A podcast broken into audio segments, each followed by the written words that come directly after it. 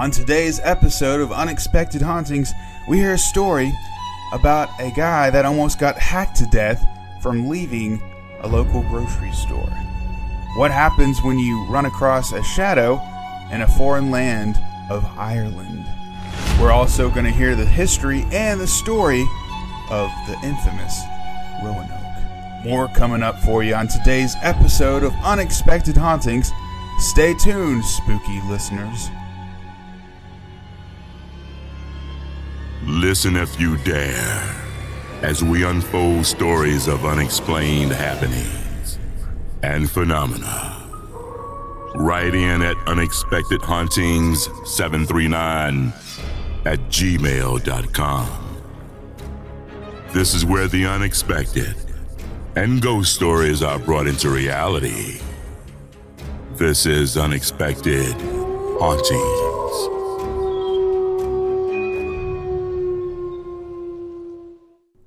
That's right, guys. Thank you so much for joining in on our 21st episode today. Um, and just super excited with all this fall weather coming. It's finally starting to get a little bit colder here.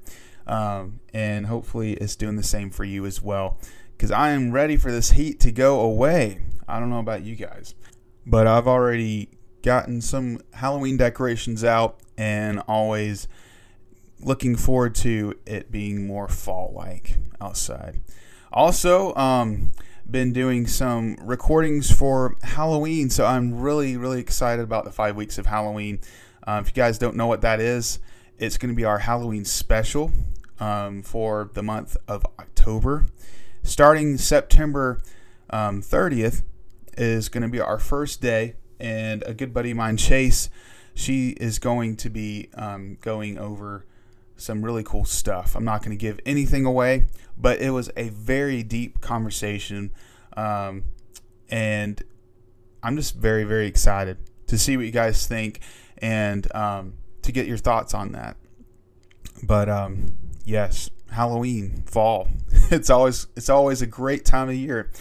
And on today's episode, we've got an incredible story that leads into Halloween, I believe. And if you guys don't know the story of Roanoke, you guys are into a treat. This story that's written in is very creepy and it's pretty gruesome too. So if you guys aren't into gruesome stuff, then you might want to fast forward um, that story at the end.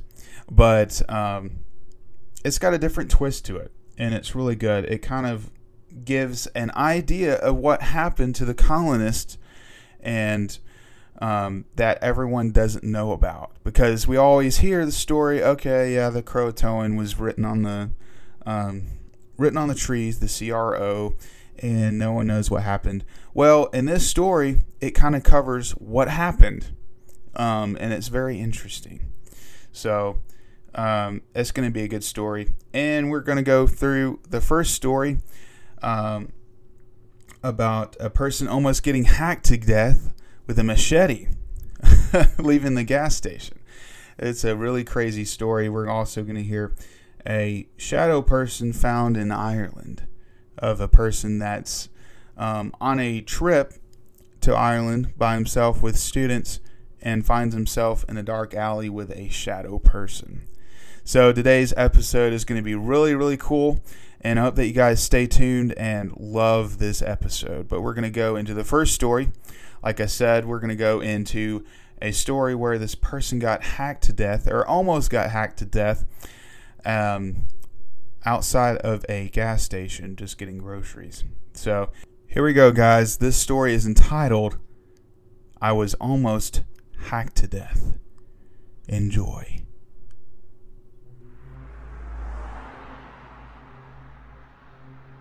Okay, so this is my first official post on here, but I have to share this story. It happened about three years ago. I live in the United States. I was a 6'1, 210 pound, 23 year old white male college student that was living in a predominantly Hispanic low income neighborhood when this occurred. About five minutes after my Pizza Hut shift one night, I decided to walk across the street to buy a couple of tall boys at the local liquor store. Excited about it, being the weekend and getting to sleep in the next morning, I had no life. So, as the cashier was handing me my bag of booze across the counter, a muffled yet short female scream reverberated throughout the store just from outside. I distinctly remember how pitiful it sounded. The cashier and I made the certain eye contact where you're both just like, What the fuck? After a brief silence, shrugs his shoulders slowly and tells me to be careful getting home. I nod my head and start out after giving him a gracias from under my shoulder. I know it seems like we may have underreacted, but honestly, you see and hear a lot of crazy shit in this city, especially at night. So, in addition to not wanting to get mixed up in something, you don't just call the cops over anything, especially a random scream. Even with that being said, thinking about how pitiful it sounded gave me a mixture of disgusted anger and cold fear. My heart speeding up at this point, I opened the liquor, liquor store door slightly and looked around outside. After hearing and seeing nothing but traffic for about 15 seconds, I decided to start walking home. Head down, eyes and ears open, but as soon as I rounded the liquor store, corner, I was greeted by an obviously intoxicated, but somehow steady, short, stocky Hispanic man with a scratched up face and really stretched out shirt. Assuming he was one of the few drunks that live in a small but dense patch of forest about 12 feet behind the store, I completely disregarded him and continued walking. At first. Something about his behavior caught my attention. He looked extremely nervous, as if he were up to something. Also, I could hear a faint, almost non existent, gurgle like sound coming from in the trees. Immediately, I began to suspect he had something to do with the scream I'd heard just minutes before. Upon making eye contact, he caught on fast what I suspected of him. Está bien? Spanish for how are you? He awkwardly asked me, smiling way too much and motioning for me to follow him into the darkness behind the store. I pretty much told him to fuck off and continued walking home at a much faster pace now. Looking behind me every 16 or so steps, I began wondering what the hell that noise was coming from in the woods and why the man was acting so shady. Maybe I was overreacting, though. Maybe the sound was just an old pipe or drain nearby. Maybe he really was just drunk and didn't want me to call the cops on him for public intoxication or something. I now wish with everything within me I would have called the police then and there and went in the store and waited. About five minutes later, while walking down the particularly dark and isolated stretch of road about half a mile before my apartments, out of fucking nowhere, the man I'd just seen burst through some shrubbery about 12 feet from me on my back left, wielding a fucking machete. That's right, a fucking machete. Honestly, you can't make this shit up. I immediately went into panic mode and threw my beers at him and began running as fast as my legs could carry me toward my apartment building. Hoping I had had enough strength left within me to make it, I now realized I should have ran towards the store as it was closer. But as I started, he came from behind me, and the rest is instinct. He was initially so close behind me, I swear I could hear the blade cutting the air as he swung at me from behind. I honestly expected a machete blow to the neck or head at any second. That's a very unique, very hard state of mind to be in, knowing that you could die at any moment. The worst, most gruesome thoughts of me being murdered began to fill my mind. Would I trip only to have a defensive arm hacked off right before my eyes? Or would I be halfway decapitated, mid stride, falling hard and bleeding out as other parts of my body were cut away. Tears began to fill my eyes at the thought of how my family would feel knowing I was hacked to death, bleeding out on the side of a dark road alone. I began to scream, half out of desperation to live, the other half out of fear of not wanting to die such a horrible death. I know it sounds bitchy, but you can't really judge until you're being chased down by someone who literally wants to hack apart your body until you die. I'll try to shorten the story a little now. Yes, I eventually made it home.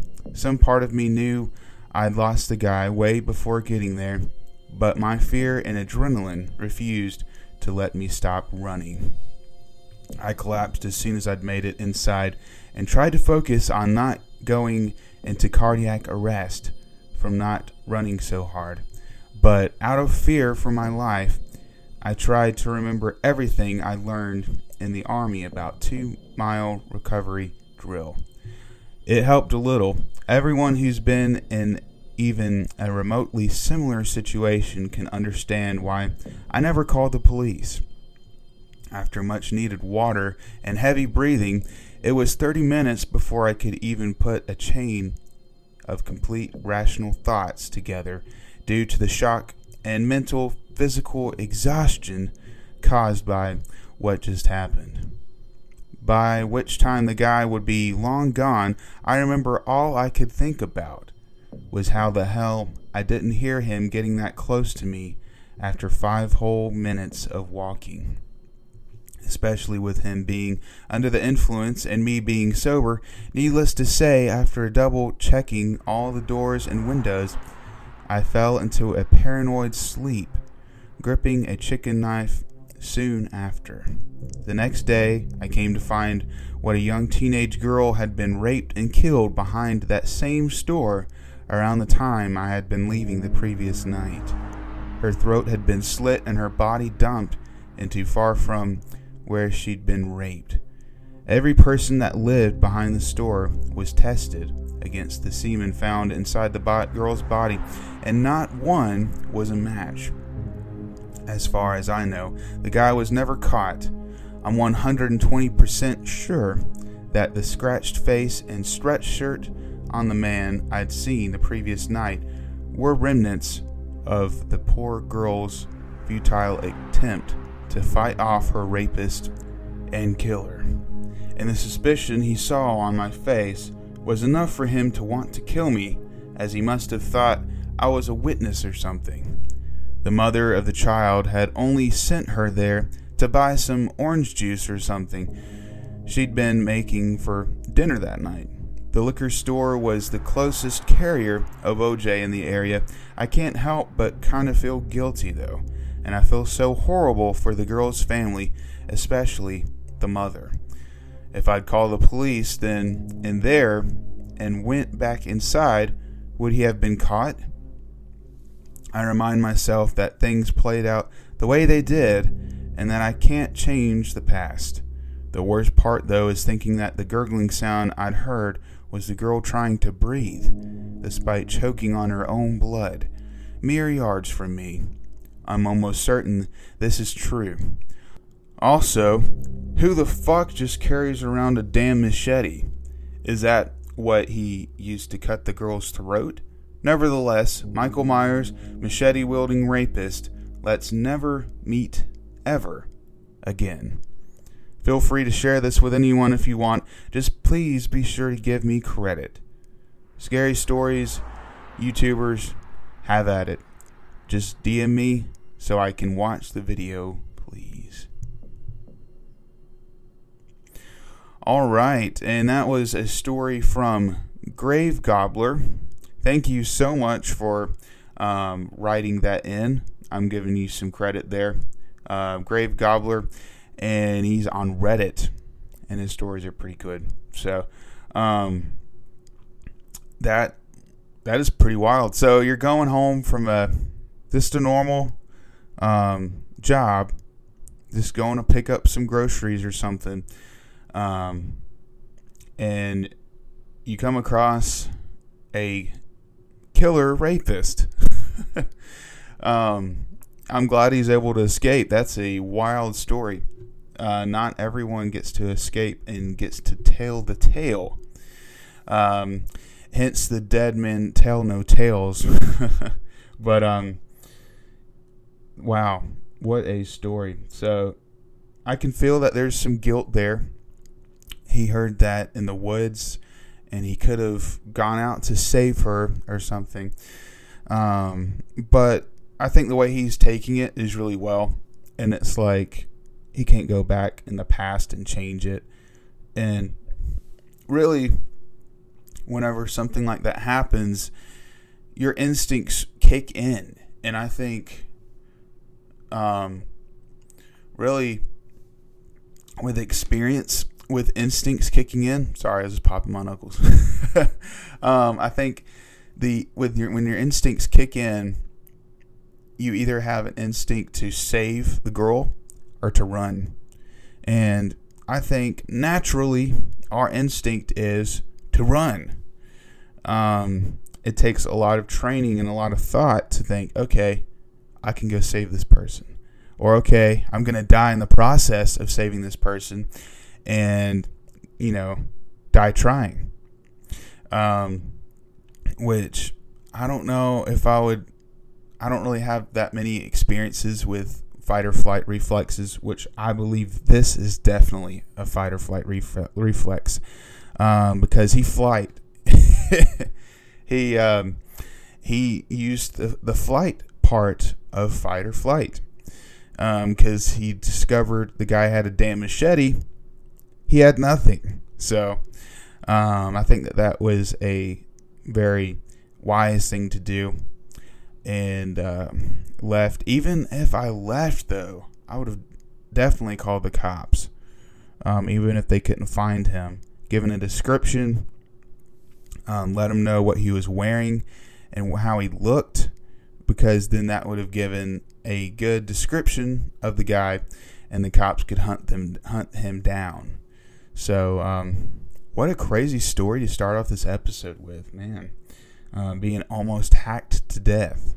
That is wild. We're to go into the next story here, and it is called Shadow in Ireland. And it's a pretty, pretty cool story.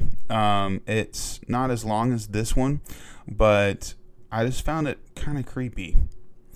Um, and, you know, who wants to go travel to Ireland? I do. That'd be pretty cool. But in this case, it's a creepy trip to Ireland. So here we go, guys. This story is entitled Shadow in Ireland. Enjoy. In the spring of 2009, I was about 21 years old and I was going to Ireland. It was always my dream to go back to where my family came from. The only thing that worried me was that even though I was with a group from college, I was going to another country by myself. No parents. To a normal 21 year old, that was great, but I was different. I had never been really anywhere without my parents, and I had never left the Midwest. Hell, I really didn't leave Missouri all that much in 21 years. Anyway, I got on the plane and flew to Ireland. The first day was great. But then I started to have separation anxiety and I missed my parents. So I went to the local internet cafe and saw they had phone booths. So I got into the booth and was crying when the phone was ringing. I heard my mom's voice, and I was so happy to hear her voice. I said, Hi, mommy, she said. Sabrina, are you okay? I said, No, I want to come home. She said, What happened? So I told her what happened after I told her what happened. She told me I would come get you, but I can't. So stop being bossy and enjoy yourself. After that, I got off the phone and realized that it was dark. As I was paying the internet cafe man in the front desk for using the phone, I asked him where Temple Bar was as I was staying at a hostel there. He told my directions, but he said it so fast that I couldn't understand him. I asked him to slow down. He did, and I understood him. As I was leaving, he said something that made my blood run cold. Watch out for shadows, they run wild. Stick to the light. As I was walking to the street, light dimmed down. Spooky sounds started, maybe it was me because I'm in another country. Knowing what I know about Ireland history, I was about to piss my pants. The noises got louder. I dumbly ran down a dark alley and saw a shadow. It was chasing me, and I, it was laughing demonically. I was frozen. I couldn't stop looking at it. Those red eyes. Don't know how, but I got up and started to run. I had my camera that I bought for the trip and started to record myself. I said, My name is Sabrina White, and I'm 21 years old. I am from Trenton, Missouri, USA. If anyone finds this, Mom and Dad, I love you. I was in the middle of the alley when it was going faster, and I went faster and saw the thing at the end light, running to the light. I did. It was chasing me. I burst through the doors and fell on the stairs in front of the hostel desk. I scared the crap out of the night desk man. He asked me, Are you okay? After catching my breath, I went back outside and didn't see it, and I said, I'm fine. Could please have the, my room key? As I was getting ready for bed, I thought, why was that thing following me? I grabbed my camera and watched what I recorded. After watching it, I deleted it. What is the moral of the story? If you want to travel, please, please use the buddy system. I know it's lame, but maybe if I had someone walking me back to the host ho- hostel, maybe this wouldn't have happened. P.S. To whatever the holy hell was following me, let's not meet again.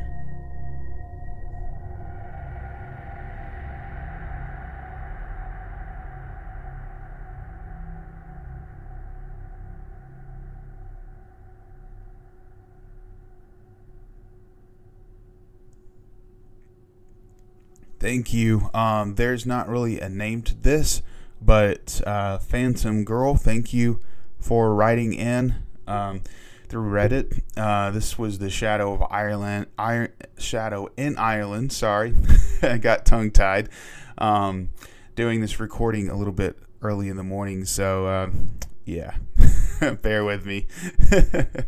but um, yeah, so why did she delete the evidence?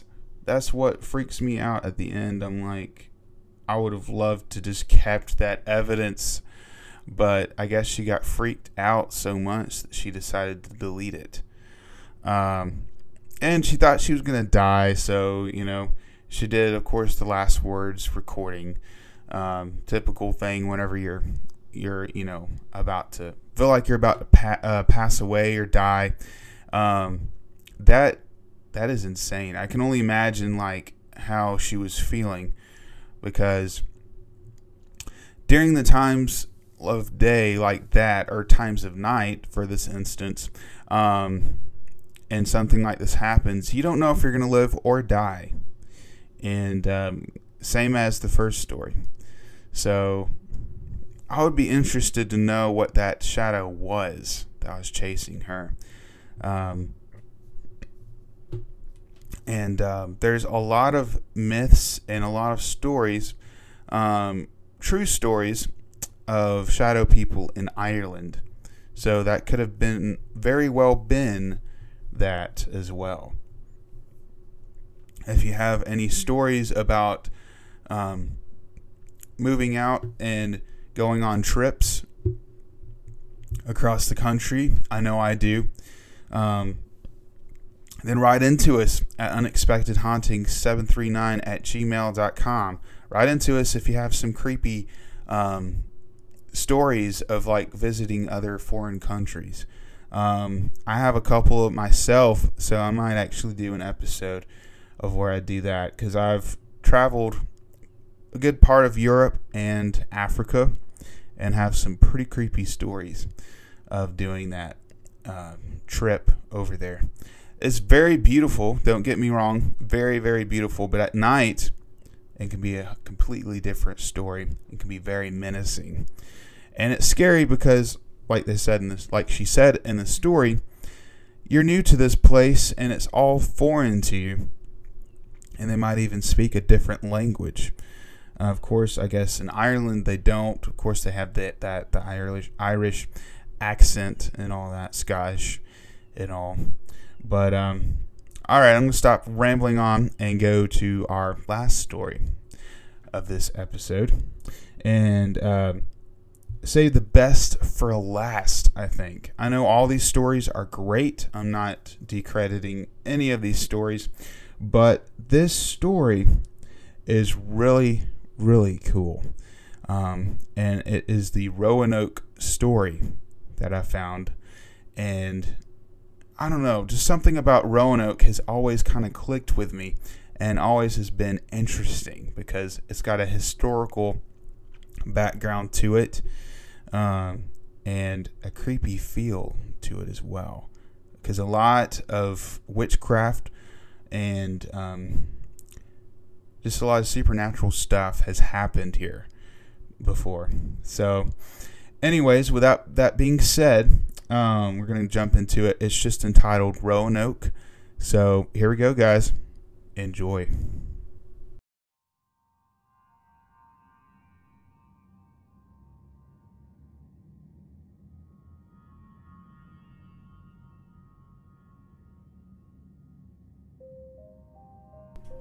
In the year of our Lord, 1587, celebration filled the spring air for the good people of Roanoke Colony. Winter had been stubborn once again, and the threats of war with the Spanish had severed much needed replenishment of goods and supplies. As one of England's earliest attempts at the establishment of a permanent settlement in the Americas, they were truly isolated. Tested was their resolve of heart and faith in God. Eventually, the days grew longer, and the last of the snow had melted. Come spring, none of the 117 colonists had perished, and in fact, the valiant people were thriving and prospering in this brave new world. Memories of hardship and trials were absent from the tongue through this warm day. Today was about triumph and victory. The rugged and savage land had not overcome their determination of will and manifestation of destiny. Today was a day of honor, heralded with a feast in which all would take part from tables placed outside along the town's edge. It was a time to congregate and make merry with their brother and neighbor. Offerings of thanks would be given to God, and cups of wine would be raised to the queen. Men bellowed in laughter, women giggled amongst themselves, and children ran and played throughout the settlement. All was good in the world that day. A little boy's voice rang out from the tree line of the forest that sat east of town. The voice of Thomas called out, Mommy, Mommy, I caught him. He is mine. I caught him. At the sound of her son's voice, Priscilla's lip, lips thinned with irritation.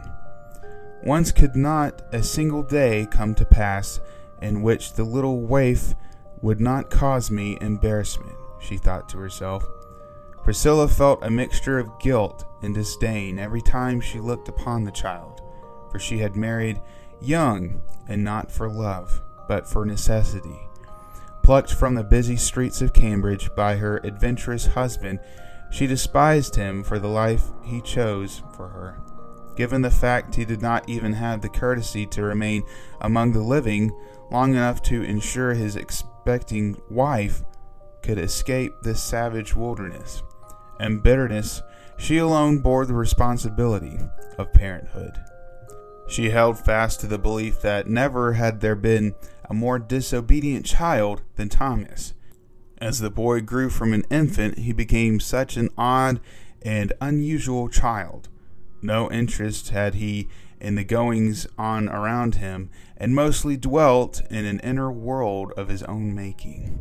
Other than frequent outbursts of tantrums, little emotions was shown or shared by Thomas. Was it her fault that bonds of motherly affection did not form thought Priscilla. She did not turn or even acknowledge the callings of the voice and continued her duties of setting the tables and conversing with other women. She ignored the curious glances over the shoulder and the looks of pity that fell upon her. A scream arose from the crowd. The murmurs of talk and conversation constantly came to a halt. All attention had come to the rest of the forest's edge. With a hop and a skip, the childlike figure broke through the tree line and onto the grassy field that separated the colony from the forest's edge. I grew near with long, proud skips through the grass. The people saw what approached. Mothers grabbed their children, and men stood fast to protect their families. It was sickly pale and emaciated.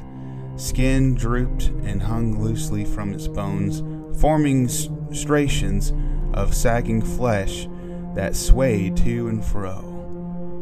Roppy, white hair clumped together upon its head, patches of shiny red flesh glisten, glistened in the sun, where hair had been torn from root. The eyes stretched wide and protruded from its skull and held the consistency of soup or porridge gone cold. It gazed absently past the horizon with cloudy blue and white pupils that were large and dilated. As it approached, the putrid smell of its ravaged flesh intensified. Once reaching the town's edge, the creature continued its hopping from one foot to the next. I caught him! He's mine! He's mine! I won't give him back! He's mine! It chanted. The small creature held its two gaunt arms high above its head with hands cupped together, much like how a child would hold a butterfly caught in mid flight. Another scream pierced the air, and others gasped, for realization had come crashing down on all who bore witness. It fell heavy on their hearts and filled each with dread for despite its deformities and gruesome appearance, this was no spawn from Satan's seed. There was no doubt that the impossible truth, this is in fact, was their very own Thomas. The sky above the forest darkened, and the clouds of the deepest bl- purple, blue, and green spilled out from a single point in the heavens. It bled out from a firmament like a stab wound and gathered in ominous shapes and formations. The clouds poured out with such force it gave the appearance of a vast body of turbulent water churning above the forest. Luminescent flashes of green and white glowed from within. The silence was stunning as the clouds continued to bubble and boil. The expansion of clouds soon quietened and came to a stop. All was still, but the air was electrified with the anticipation of the approach of something. A loud crash of thunder rolled out of the heavens and frightened the masses. The echo of its rumble lingered in the air until it slowly faded. Then another clap boomed overhead. Panic gripped, and the people, for this was no thunder that roared overhead that was indifferent. The low, mournful tone was too profound to be of nature's making. No, it held the likeness of darkness and resemblance of dread at the arrival of war, sounded from great trumpets. Trumpets like those spoken about in Scripture that would herald the end of days. Magnificent, splendid objects lit the air and burst through the clouds. So bright were they that not true form could be discerned of its body. Only rings within rings of light did they have an appearance, but with a large span of wings that outstretched from its back was unmistakable. A legion of creatures of light hovered in the sky and began to descend in the small settlement. Pillars of fire ignited from the beings, one, then two, then three, five, ten, fifty, and so on. As they approached, the purpose of nature of the fire became understood. The The fire sat upon a hilt and was the blade of a sword of flames. Thomas stood before the crowd of people as a coward and looked at him with disgust. He held his hands firmly clamped around something that did not want to be trapped. A thick red and black liquid poured and seeped out from between his hands and fingers. It fell to the ground in roppy strands and began to smoke upon contact with the grass. The fluid formed tendrils and burrowed into the hands and arms of Thomas, yet he took no notice. The tendrils moved viciously as it penetrated the boy's hands and forearms. It spread out like a branch of veins and could be seen traveling up and underneath the skin of the boy's arms. Within the boy's cupped hands, an inhuman scream shrieked loudly. Moans and wails continued as it violently jerked in the boy's hands to and fro, up and down, side to side, but Thomas's grip held fast and unbroken. Brilliant beams of light exploded from the child's hands as the thick substance began to foam and pour out from between his fingers in great amounts. Those unfortunate souls who had like looked directly into the light were paralyzed from the flash. Their heads snapped upward toward the sky and their mouths opened wide with a sound of a loud death rattle. Wider and wider their mouths opened until a sickening snap was heard from their jaws, dislocating with a stiff and rigid body that remains frozen in place until their eyes bulged and shot high into the air, landing on the ground with a sickening plop. The beings of light took formation on the green grassy field just outside of the settlement. The rings of light that obscured the, its body were not soft and curved ribbons and streams of light. They were jagged and pointed halos of razors and blades. These were the creatures of war and death. Those who remained and had not fled behind the town's high yet feeble wooden wall gasped into terror and awe at the creatures of light. Between them danced the jubilant Thomas, still chanting his words He's mine! He's mine! Now insane and blind, his entire body, body interwoven with the writhing and bloody tendrils that entered and exited his skin, orifices, mouth, ears, and eyes. One of the creatures of light came forward and glided toward Thomas. It hovered over the small boy, and a beautiful melody began to flow from the being. Thomas immediately stopped and listened intently to the sound. Was this how these giants communicated? The people watched as Thomas cocked his head back to the sound and appeared to find the melody soothing and pleasing. Thomas slowly held his cupped hands out in front of him to offer what he held. Blood flowed in streams over his face. His hands were bloody, pulps of mass, no longer useful digits, and touch and grasp. As the large creature approached, a mischievous grin of a naughty little boy formed on his lips, though the wiggling root like fingers writhing from within his mouth. He said with a low hiss, He's mine. You can't take him. If I can't keep him, then you can't have him either. Thomas slapped his hands together, crushing whatever he held in the space between his palms. A deafening scream of agony rung, alo- rung, rung aloud, and the reddish black fluid sprayed out with such force it coated both men and creatures of light. The substance ate away both flesh and men, and auras of light immediately upon contact with flames with from swords raised high, and the war cry of pure angelic hatred and rage, the creatures of light charged into the settlement of Roanoke Colony.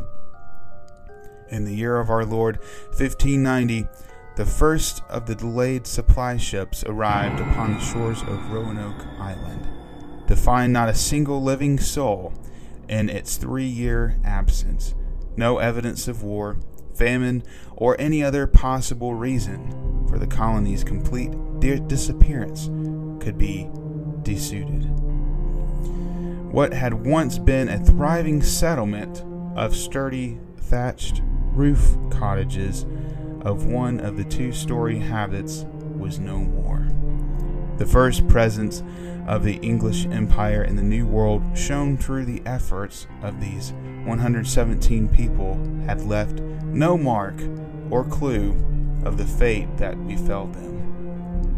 A crude built fort surrounding the former settlement was all that gave a hint that the past presence of the colonists. And upon a post of wood bleached white as snow was found to hold the only clue that remained. Carved deep, a single word of three letters could be seen. The meaning could be found and remains a mystery to this very day. Carved were the letters C R O.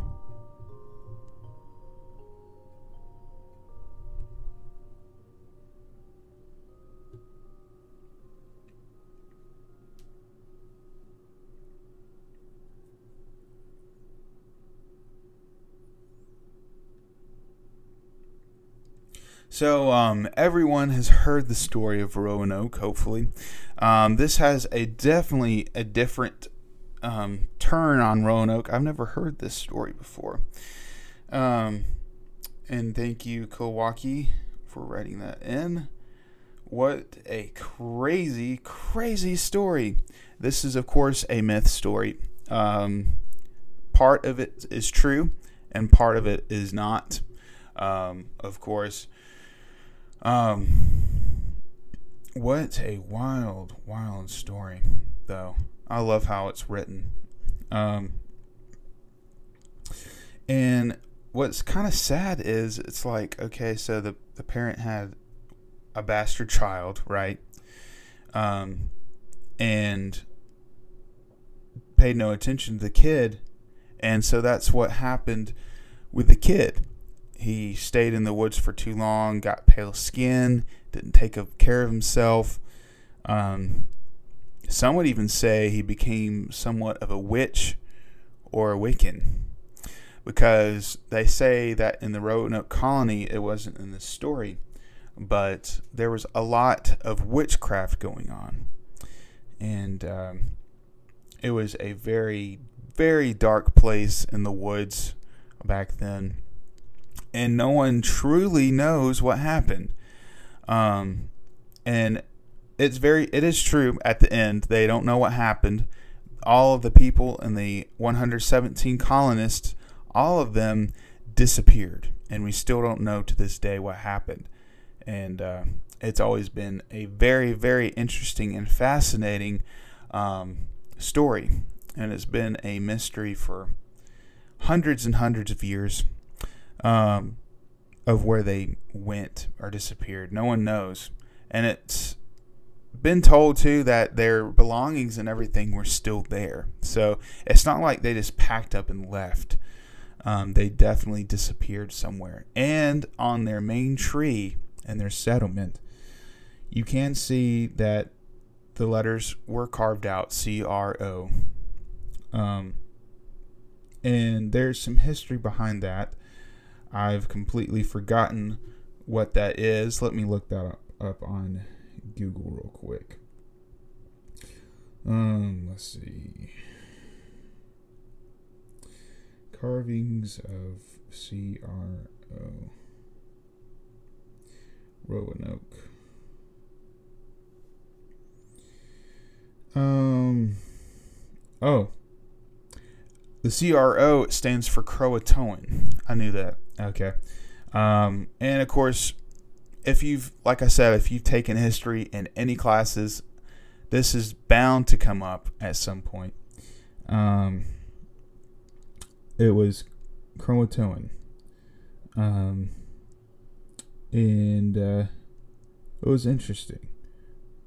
I've actually got a picture of it um, on here. I might actually send it on the group for sure. Um, and uh, wow, very interesting. So yeah, this was 1590s. Um, sorry guys, I'm just looking through this real quick. Um, not really sure what the Croatoan means. I'm looking through here real quick. Um, but definitely something to look into if you guys are interested in myths and legends and um, stories that happened in true history that are mysteries to this day. Um, you guys should look it up.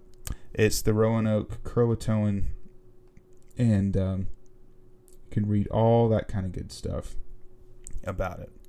But um, anyways, if you guys loved this little history story of this mystery, let me know, and I'll do some more of this. Um, been I've always loved history growing up, and just adding a bone chilling factor to it and a supernatural twist to it is um, definitely a bonus for this channel. So let me know if you guys want to hear more about this. And don't forget, if this is your first time listening to us, hit that subscribe button on Apple Podcast or like us on Spotify and write us a review. We'd love to hear back from you guys and we love love your support. So, thank you guys so much for joining today's episode and I hope that you guys stay safe out there during this COVID-19 crisis that's going on. Thank you guys so much again and have a great night.